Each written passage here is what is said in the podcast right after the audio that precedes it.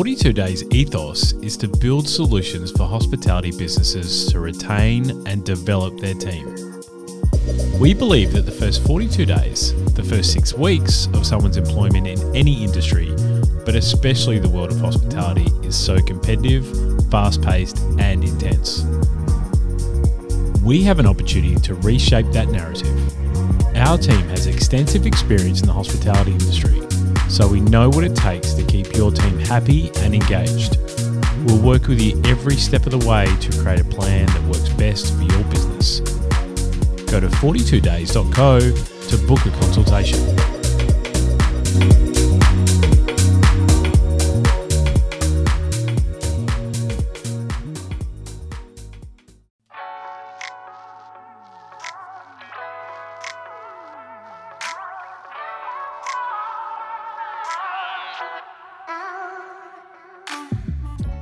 Welcome to another Principle of Hospitality podcast. I'm your host, Sean DeVries. Thanks so much for tuning in to another episode.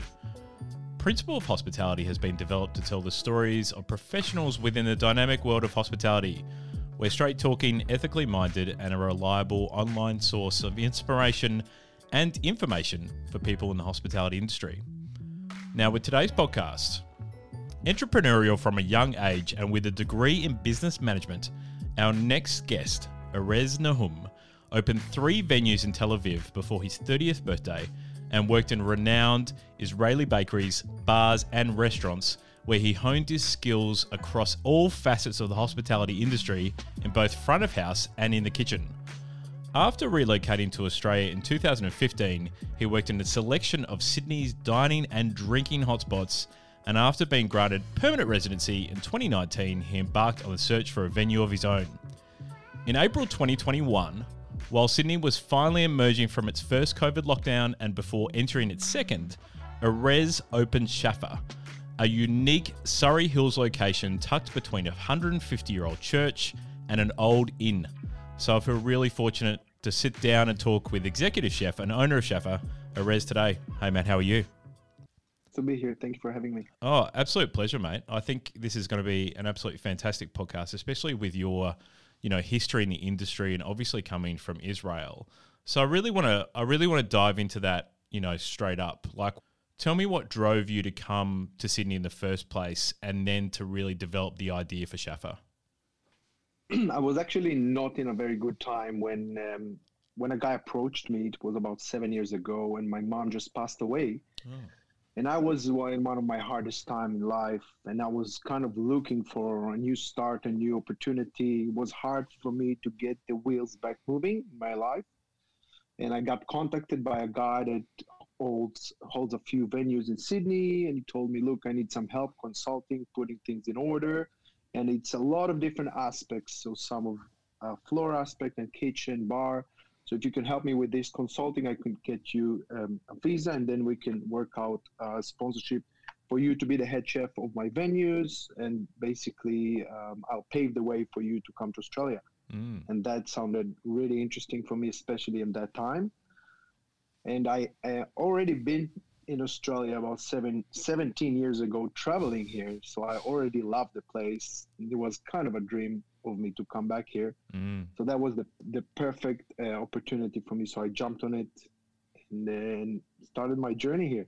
What did you What did you love about Sydney in Australia when you came, sort of seventeen years ago? And did that really was it what you remembered when you first came back, um, only in twenty fifteen again? Yes. Um, so basically, you know, they say the grass is always greener on the other side, and as much as I love and miss Tel Aviv in Israel. In my heart, I really feel like it's there. Mm. Um, it's a very stressful place to live. And whilst here, everything is very, very easy going, very chill. I know with time go by, uh, um, cities become more hectic in general in the world, but still, proportionally speaking, you can't compare the, the pace of Sydney, mm-hmm. even Sydney, to the pace of Tel Aviv. It's like tenth of the speed and the stress. So I loved it. I absolutely loved it. I could calm down here. My creativity could go to the sky just from being having the peace of mind and not all the stress around. Mm. Just with small things that even you you you going for a ride somewhere, you're riding with your car, And in Israel, just a five minute ride ends with lots of anxiety. You you almost got killed by maybe seven times. Right. And here you're just cruising in your car, listening to your music. It's a whole different story. So you can maintain much more calm. And by that, I, for me, I felt like I can uh, make the most out of my potential, my creativity, and my life here Mm. rather than there. If I can ask you, like working in obviously venues in Israel and then and then obviously venues here in Australia, does that does that anxiety carry over into the venues that you'd work in as well? I can imagine that must be a tough environment if you're thinking about how how anxious you are outside of work and then not trying to bring that into work, right? Compared to what we have here in Australia. So everything is con- definitely connected. If it's um, if it's the uh, like you said, not carrying the stress of the outside world into your venue, which is one of the biggest aspects in hospitality, because you want to be able to to provide a, a certain ambience to choose to end the business, and usually clearly this ambience is not a stress ambience. So Mhm. first is the aspect of not letting all the stress around affect the venue, the ambience, uh, um, etc. And there are other aspects like um, the the day to day and the operation are stressful as they are because they are still in Tel Aviv, so they're affected by the energy. Mm. Um, the the, op- the way people live in Israel is very stressful and very hectic. So um, how it affects the technicality of venues is um, basically all the venues are open 15, 17 years a day, uh, hours a day Mm. which is crazy when you think about it. And here it's very how uh, maybe it's more cultured because when you have dinner, so dinner restaurant open 5:30, 6, Mm. and cafe just close around 3 p.m. A- And all these things allowing you more time to relax and the business more time to rest and get cleaned up and get properly uh, uh, prepared for the day after, etc. Which you don't have this again in Tel Aviv and Israel because venues are open all the time. So even the stress of just working through this this operation is big. So Mm. everything, everything in general is more hectic.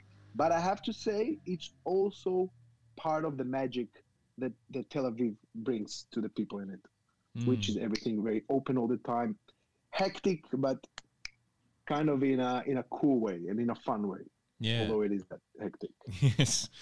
So, how did the idea for sort of Shaffa come about, and how did you pull those elements from Tel Aviv into Shaffa? Oh, it's a good question. So, um, it came from a few places. First, in my character, I'm an entrepreneur, so I always think, what do I want to do? How do I want to challenge myself? And what do I want to bring that is new, that that is missing out there? That's always the way I'm thinking Mm. since I was 18, and I, yeah, I started my journey. But when I came to Sydney, I've seen so many. It's it's so multicultural, and you have so many great places, venues uh, um, from all different kinds. But I did find um, that I miss this style of, of venues, of places, the Middle Eastern one, but not just because there are great Middle Eastern restaurants and, and places there, don't get me wrong, Mm. but something very particular that I wanted also to have and also to offer the market is something I grew up on Mm. just going around the markets of Tel Aviv and Jaffa. It was pretty much every day of my life, going around the stores, trying some food, um, talking to the to the vendors, um, and and and growing up into that, and having um, playing with the idea. And I had like three venue, different venues, really different style in Tel Aviv. I, I managed to really experience uh, uh, the scene there, and I loved it. And I love the scene of, of hospitality in Tel Aviv. And after coming here, I kind of missed it. Mm. And as again, as much as I found great places to eat, great Middle Eastern chefs, that that uh, uh, really people do great things, I still was missing this particular ambience that you can find, from my point of view, solo in Tel Aviv and in Jerusalem and in Jaffa. And I wanted to bring this particular feeling that people talk about so much. Everyone that visit Tel Aviv talk about this experience. So I went and I said, okay, I'm going to define every little aspect to create this concept. You know, people sometimes um, don't understand the difference between opening a venue, opening a restaurant, and opening a concept. Basically, everything need to have a concept, and it's a huge thing. Concept. Mm. So for for two two and a half years, even before I got my permanent residency, I already started thinking, consolidating the the idea of Shaffa. Mm. It had other names before. Also, the name is kind of uh, rolled, but um, but really, I I asked myself, what do I miss? What do I love? And what do I think that will be great to introduce to Sydney? mm. from my memories from my childhood because because it's it's wonderful wonderful concept that brings you something more than a regular going out to a restaurant if it's the warm service that um, you know they say Israel are, Israelis are very warm people sometimes for better and sometimes for worse so you have to be sensitive about about this thing because you're still in Sydney mm. but I did want to test the ideas which we're doing now of really engaging more with the tables mm. and and while we do so many trainings for this type of service because again you, you need to avoid uh, some people that want to keep private you need to understand that and be sensitive. But the type of, uh, of, of, warm service uh, music that is a bit different uh, that was created by one of tel aviv's uh, top djs by the, by the way so yeah. i really tried to think about every big and small detail to all come together and and I think we succeeded. It was a teamwork as well, but I think we succeeded. And and when I go in, uh, when I come into Shaffa, I really have the feeling in my body like I'm in so many places that I love to be in Tel Aviv. Mm. And I, I hear the same from my clients. So I'm really happy we could really assimilate. How how long did it take you to sort of build that concept creation? Obviously, you said you know you were you were really working on it uh, for a period of time before you actually opened at the start of you know um, April 2021. But you, you obviously took all these different experiences and emotions like along your journey. Like how long do you think when you look back you were actually trying to create this concept? Because that's what we talked about you know in depth the other day. This idea of concept creation, right? I can tell you that entrepreneurs always think and always have ideas sitting in the back of their head. And sometimes you develop this idea and sometimes the other idea, but they're always kind of, it's like a garden in your head of growth, of ideas uh, that you share sometimes with people and develop with people. And, and I love, I love to do that. So ever since I came to Sydney seven years ago, almost seven years ago, I've been thinking about this and I've been consolidating ideas but the idea of really um, wrapping all this to a concept and, and called Shaffa, in the end of the day, um, been rolling the last, uh, not the last, but two and a half years before I opened Shaffa. Mm. So it started four years ago, four and a half years ago. And one, one more thing that I forgot to mention that I've seen is, uh, and of course, uh, you, you, you should visit every venue that you hear about, uh, Middle Eastern or non Middle Eastern, in the area or not in the area, to see what the market offer. Mm. And one thing I forgot to mention is that I, I what I felt that first I felt that Middle Eastern is really rising in the world, and I kind of looked at the market, and I've seen okay, five years ago it starting started to arrive to Melbourne.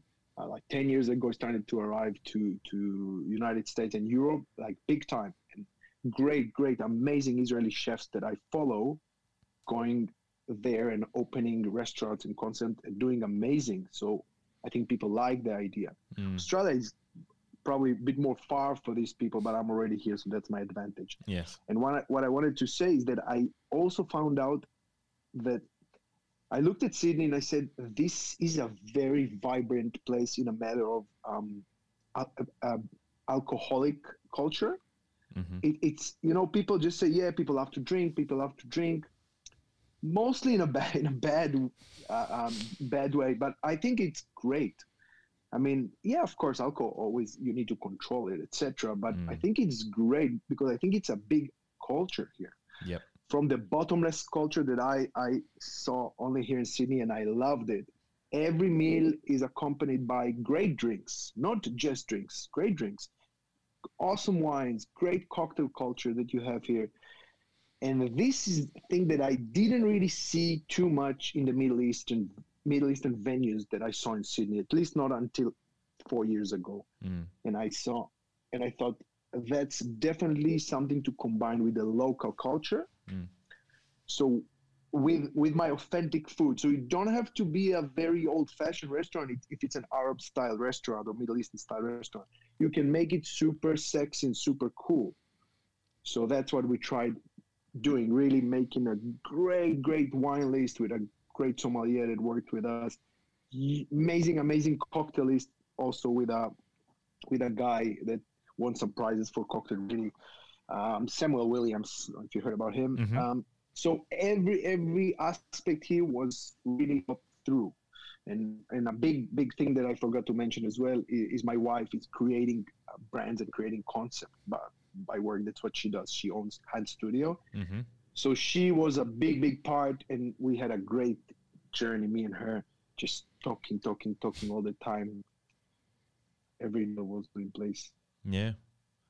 Was it was it hard to land and feel extremely confident on what actual concept you were going to roll out with with Shaffa? Because I imagine being a person like yourself who is so creative, Erez, like you're obviously different. You you probably thought of ten different concepts which could potentially work, right? And then you've obviously landed on Shaffa, and obviously having your wife as being the creative and doing that part, I imagine makes that process a bit easier because you can spend more time on the creative part.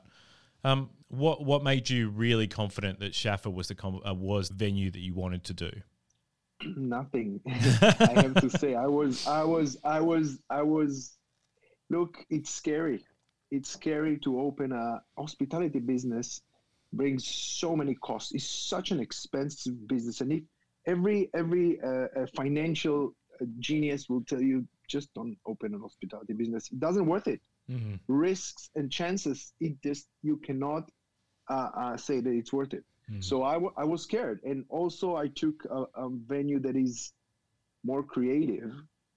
And how do I say it? Is is a very hidden venue inside these between this old church and old motel with a 10 meter high ceiling and and I was thinking not only that I'm uh, introducing kind of a new concept to Sydney, I'm hiding it. Yes. So so I, I, I wanted people walking in the street and saying, oh, wow, that's interesting because they won't see the place at all. You hardly see the place. Mm. So I was actually stressed. But every venue I ever opened, and every person that opened venue, it, it, will life will tell you it's not stress. It's a stressful, especially if you're presenting a new concept. Yeah. But I always learned, and my father taught me that you have to go with what you believe. Keep keep doubting yourself, keep questioning yourself, but stay focused with what you believe. So, as you asked me before, the concept all along went to to different different places. It was almost so many other things, a bit to the right, a bit to the left, until it became Shaffa. Mm. It was a very, very long journey and a lot of brainstorming, a lot of talking, and a lot of market re- market research. And all along, I was scared until I opened, and then we said, okay, let's do soft launch of three weeks. And in the third day, we were packed, and since then we are packed. so I was really, really relieved. It's also quite an expensive adventure. Yeah. So, um, so it, it, it was definitely scary. I'll tell you one more thing, Sean Mm. when I started looking for a property, that was um, July. So when COVID first hit, Mm-hmm. like everyone were panicking. People didn't know if the end of, of the world is coming. Yeah. Like it was, it was, it just started on, on March or April, and on July I was looking for a property. Mhm. So I was the only person in Sydney. It's like these people uh, driving against the traffic Yes. and you know I, I that, that's how I felt. And everyone looking at me, who's this cuckoo person looking for a property? The, all the real estate agents were out of work Yeah. completely. Mm. So the second I I contacted all of them, like there was a rumor that someone is looking for a property, and I my phone was flooded with real estate ag- agents telling me, "Look, I have property for you that you can't imagine." Can't imagine, and and I, I went to so many inspections of amazing property. That was confusing because I, Mm. I've seen um, properties fitted out, completely fitted out with the plastics, with glassware, with equipment, with marble, like everything new. And they, they tell me, look at, take these keys, tell me how much you want rent free, and I will say yes, and that's it. Just Wow. take this venue. Just take it. You have, and the rent was ridiculously low. Yeah. And I and that was a very confusing time for me because um, it really moved me. Like uh, it got me confused. What what do I want for my concept? What's the best thing for my concept? Rather than what's the best thing for my wallet? And I'm Jewish. I Mm. definitely think about the best thing of my wallet, uh, you know. So um, on this time, I was trying to be very um, stubborn to keep my head in place of what I think is the best venue, not necessarily will save me three hundred thousand dollars. Mm. And when I I found this this venue, this was a bad opportunity. There was nothing there. It was like just this space in between these old buildings. It was almost like all the dumpster of the whole area from the renovation of these beautiful buildings as they were renovated the last past few years. Mm. And I've seen, I remember coming with the torch of my iPhone. and It was all dark and covered, and I've seen the sandstone, and I, I was feeling it with my hand, and I felt how it's um, crumbling. The sandstone is always crumbling, and I literally felt with my the tip of my um, fingers how how I used to feel in Tel Aviv and Jerusalem, Jaffa, just feeling this sandstone, and I'm like, Mm. that's what I want. I want a venue that has heritage, that has energy in the walls, that can really give me something else than any other venue. And I've seen so many. So that was a big, uh, um, a big decision to make, um, to leave all the fitted out venue and to go for something that need even infrastructure, which are very Mm. expensive. Yeah. But I'm happy we got there, and I'm happy it worked. So it feels like you landed on that really because the energy, the space, and because it connected you and grounded you back to home. Do you think that's a fair assumption? Absolutely, absolutely. You literally walk to this to this property from an, an alley. It's like it's so similar to the alleys of Jaffa. How you enter a space and everything kind of gets revealed. It's, so similar that it's it's scary. Honestly, how similar it is Mm. and and the, and I, I loved how the the senses in this place you you smell the walls you smell the spices everywhere we all actually took care of a lot of work about the senses um, to, to to hear so you kind of walk and then you see the space open up but even before from the street you hear the music and you kind of walk into the alley and you start smelling the spices and then in the end of the alley you get the property get kind of revealed to you Mm. so you see it all. So yeah, we definitely. I loved the energy of the place. What was what was people's feedback to you when you told them that you were going to do that space rather than walking into a place which might be rent free, completely fitted out? I imagine you must have been getting some challenging feedback from people. Oh, you have no idea. So they tell you don't listen to people, and it's so true.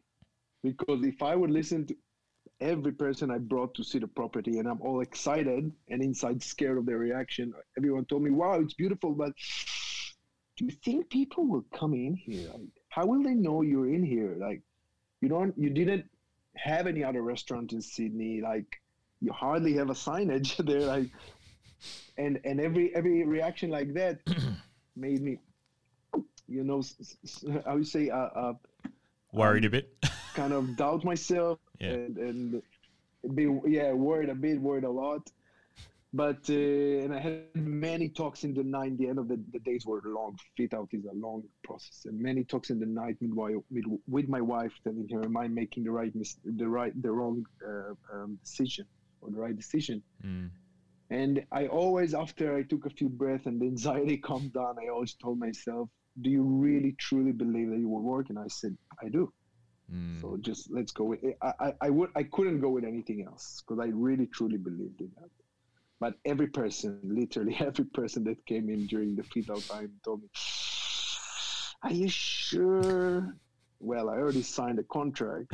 It's like you do a tattoo and you show someone, he tells you, maybe a little bit like, you know, it's already tattooed on my arm. You can't change that. So yeah.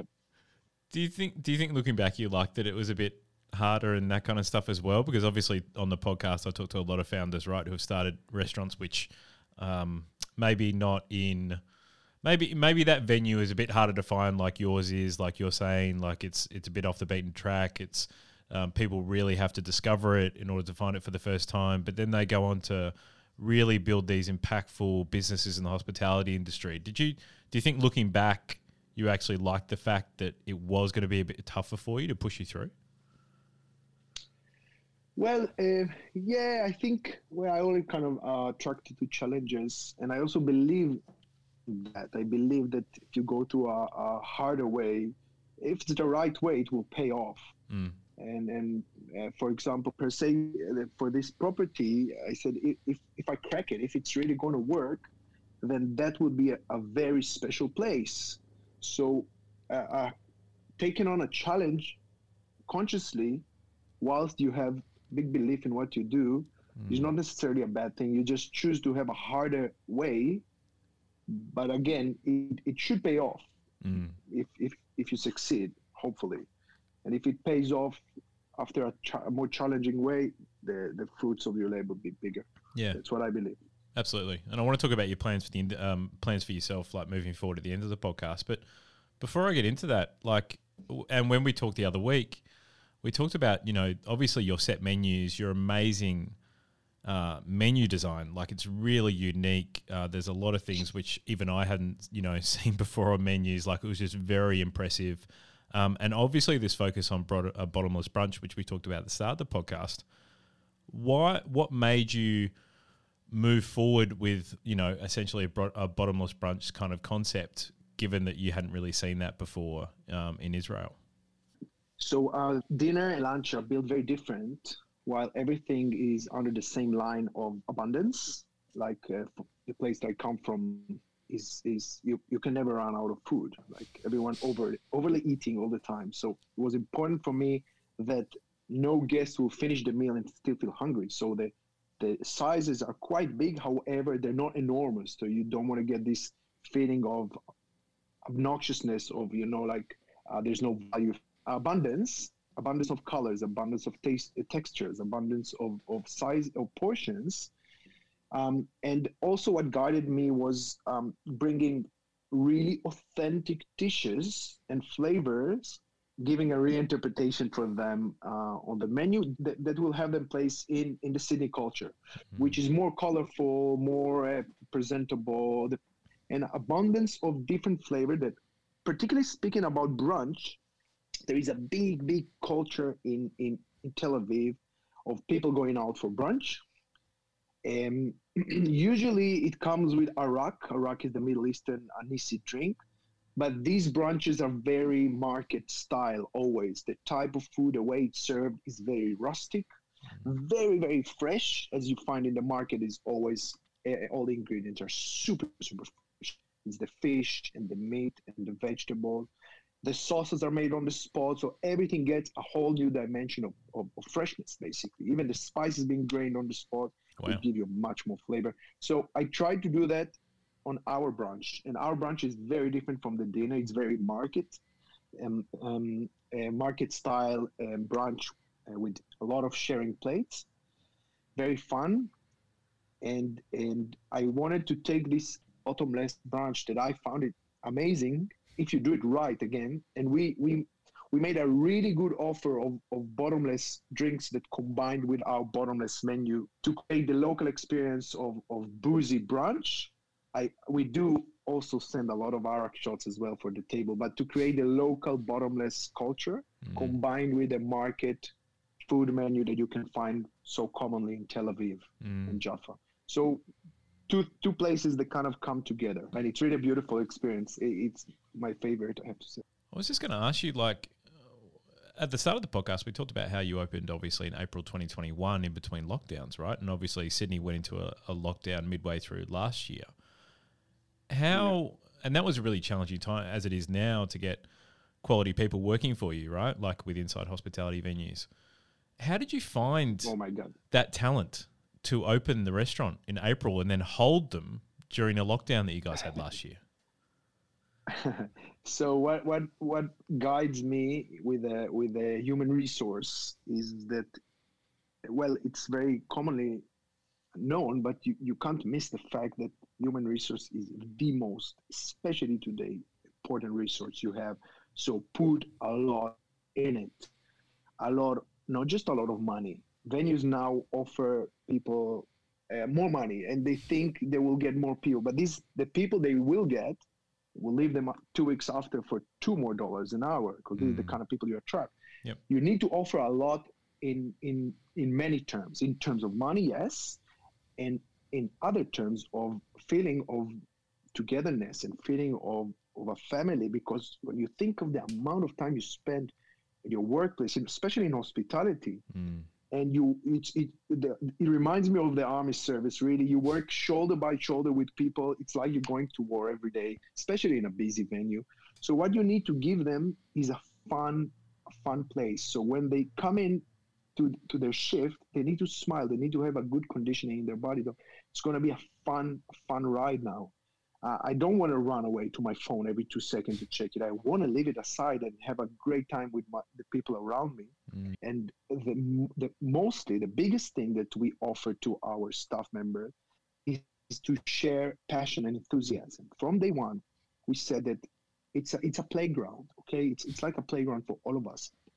So if you are a waiter and you're fascinated to learn cocktails, be my guest. Go in the bar. We'll we'll provide you great training platform for you to study to, to learn how to cocktails, wines, or if you are a waiter that want to learn how to cook, or a chef that want to learn how to to manage a shift, or all these things, and they actually happen. All our team members are experiencing other aspects. We involve team members with all our plans, with uh, tastings, with experiences. As I said before, a lot of things are happening as a teamwork in Shaffa. Mm-hmm. And the result is that the staff really feels part of Shaffa. I don't know, maybe not even one venue that carried their stuff from the beginning like we do, mm. and everyone really feel like family. Everyone care, everyone have an opinion about so many things that we're doing. Mm. If it's men- new menus, uh, new cocktails, new wines, now we're opening the rooftop as well. That's a new thing. So we're involving all the team with concept because it's going to be a new type of menu. So Mhm. which concept should, should we go with? Mhm. Because people have so many, so much knowledge and so many opinions. Why not enjoying and sharing that? So this is what we offer to our staff that is kind of um, outstanding than other regular jobs, I would say, or other other venues Mhm. that prove to to keep the staff really loyal to us from the beginning and Mm. incredible people. Really, we're so lucky to have them. So how are you sort of, if I can ask you, how are you sort of managing that along the journey? Because I really want to dig into that a bit because obviously you've got a great team culture and to have a venue which is operating so successfully um, in a time which is so challenging in Sydney, especially after that lockdown. Like I've talked to a couple of venue owners who have gone through that process in Sydney and Melbourne the last year or so. Are you doing? Is it weekly meetings that you're doing with your team? Is it based on like staff dinners that you do every day? Is it like how are you connecting the dots to make sure everyone's on the same table and everyone feels engaged? So weekly meetings uh, you, we have with the managers, fortnight meeting with all the team, Wow. uh, staff dinners, definitely something we do. We give daily briefs that are not just um, what we're missing on the menu today, or what, or we, where does the oyster come from today. Yep. The, the daily briefs are a lot about what we do and how we want to make our customer. I was teaching a few years in in a, the biggest bartending hospitality uh, school in Tel Aviv, and I'm a big fan of training in this aspect. Because it, this is the fun part, and Mm. when you try, it's it's like a philosophy. And a lot of people tell you wine bore them, but when they will start talking about the flavor, they will start to get interested. This is what happens usually. People say, ah, I don't know all the wine tasting. And when you sit in a circle, everyone try and they smell and share that suddenly it becomes interesting. That's what Mm. happens in daily briefs that we talk. We talked about the service before. We talk about every day the service is a plan.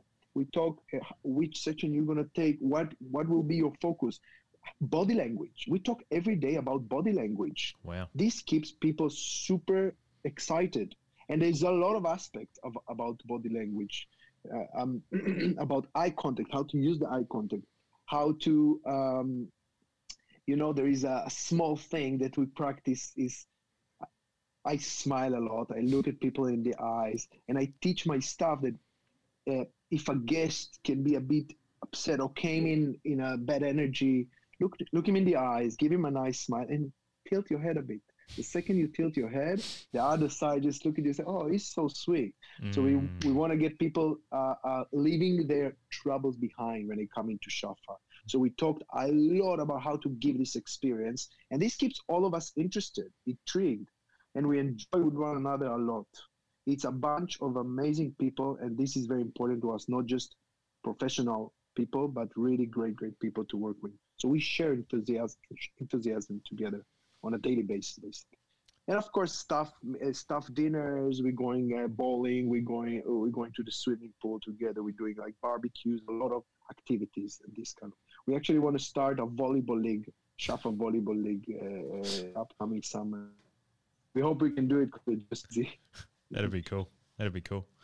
Do, do you find you have a um, like more uh, full time and part time staff rather than casual staff in order to make sure that experience is consistent, or are you finding that the message is really coming through to sort of all levels of the team? Because I can imagine that's pretty tough for a venue that may have a staff member who works, you know, three shifts a week or whatnot. Definitely, definitely, you want to run with the full timers. Mm. You want people that knows every aspect, every ingredient, every every allergy, how to cater. There's so many food allergies these days, intolerances, and you want staff member that knows the Shaffa story because it's a big story, mm. and people that come to Shaffa they want to listen to this story. They want to have a chat about it. You want to you want to hear. There's so many words in the menu that you, you can't even pronounce. So you want a staff member that walk you through all this experience, not just reading gibberish words. So we're definitely running with a lot of full timers that are our core, the foundation of Shaffa. Mm. But you do have to top it up with some casual, uh, casual staff members that, that honestly these are the hard to manage, the hardest to manage because it's constant training that you need to give. There is mm. a lot of training. Mm. So yeah, you wanna you wanna definitely have as many full time as you want. Mm. So my final question to you, mate, is like, what are you guys looking forward to in the future? You obviously just talked about, you know, a rooftop bar and, and that kind of stuff, but I can imagine that, you know, those property, uh, those real estate agents who are hitting you up in 2020, like want to give you all these different properties, are probably hitting you up again now they've seen what you and your wife can can produce here in this amazing venue. Like, what are you guys looking forward to in the future? So yeah, uh, we are already looking into um, other opportunities. Mm-hmm. Not necessarily in Sydney. Um, we are already looking into Melbourne, okay. and we also looking into Sydney in other areas rather than Surry Hills. Mm-hmm. And we're looking into uh, many things. Um, to definitely, we should uh, expand the, the Shaffa concept and the Shaffa brand, but we also have some other concept that we develop, and uh, we also collaborate with some great people. I unfortunately I can't say too much at that stage, um, but really interesting things coming in the upcoming week uh, to our uh, little Shaffa group that's expanding. Love it. Great things to hear. Hey, Rez, thanks so much for your time today. What's what's Thank the best way that, that people can find out more about Shaffa and come and come and book and visit?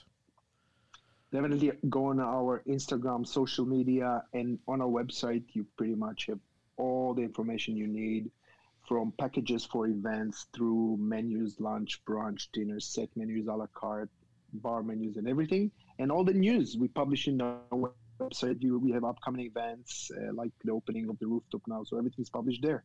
So Beautiful. you want to uh, pop, hop into our website and our social media. Um, as always, linked up in the show notes of this podcast.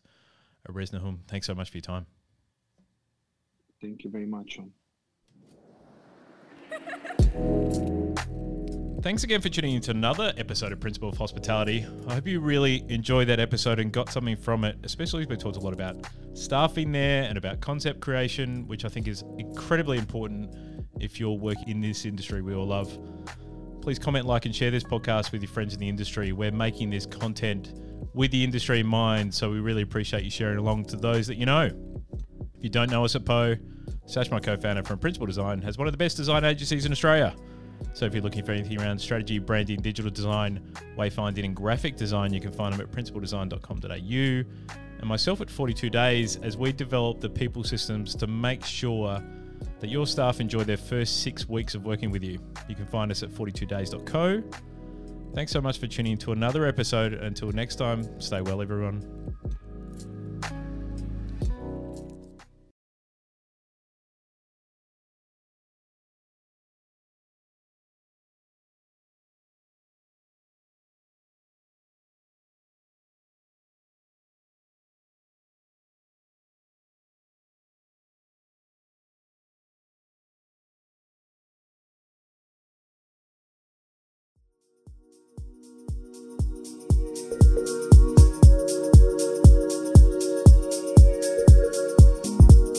Forty-two Days ethos is to build solutions for hospitality businesses to retain and develop their team. We believe that the first 42 days, the first six weeks of someone's employment in any industry, but especially the world of hospitality, is so competitive, fast paced, and intense. We have an opportunity to reshape that narrative.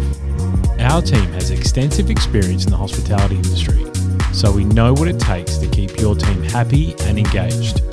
We'll work with you every step of the way to create a plan that works best for your business. Go to 42days.co to book a consultation.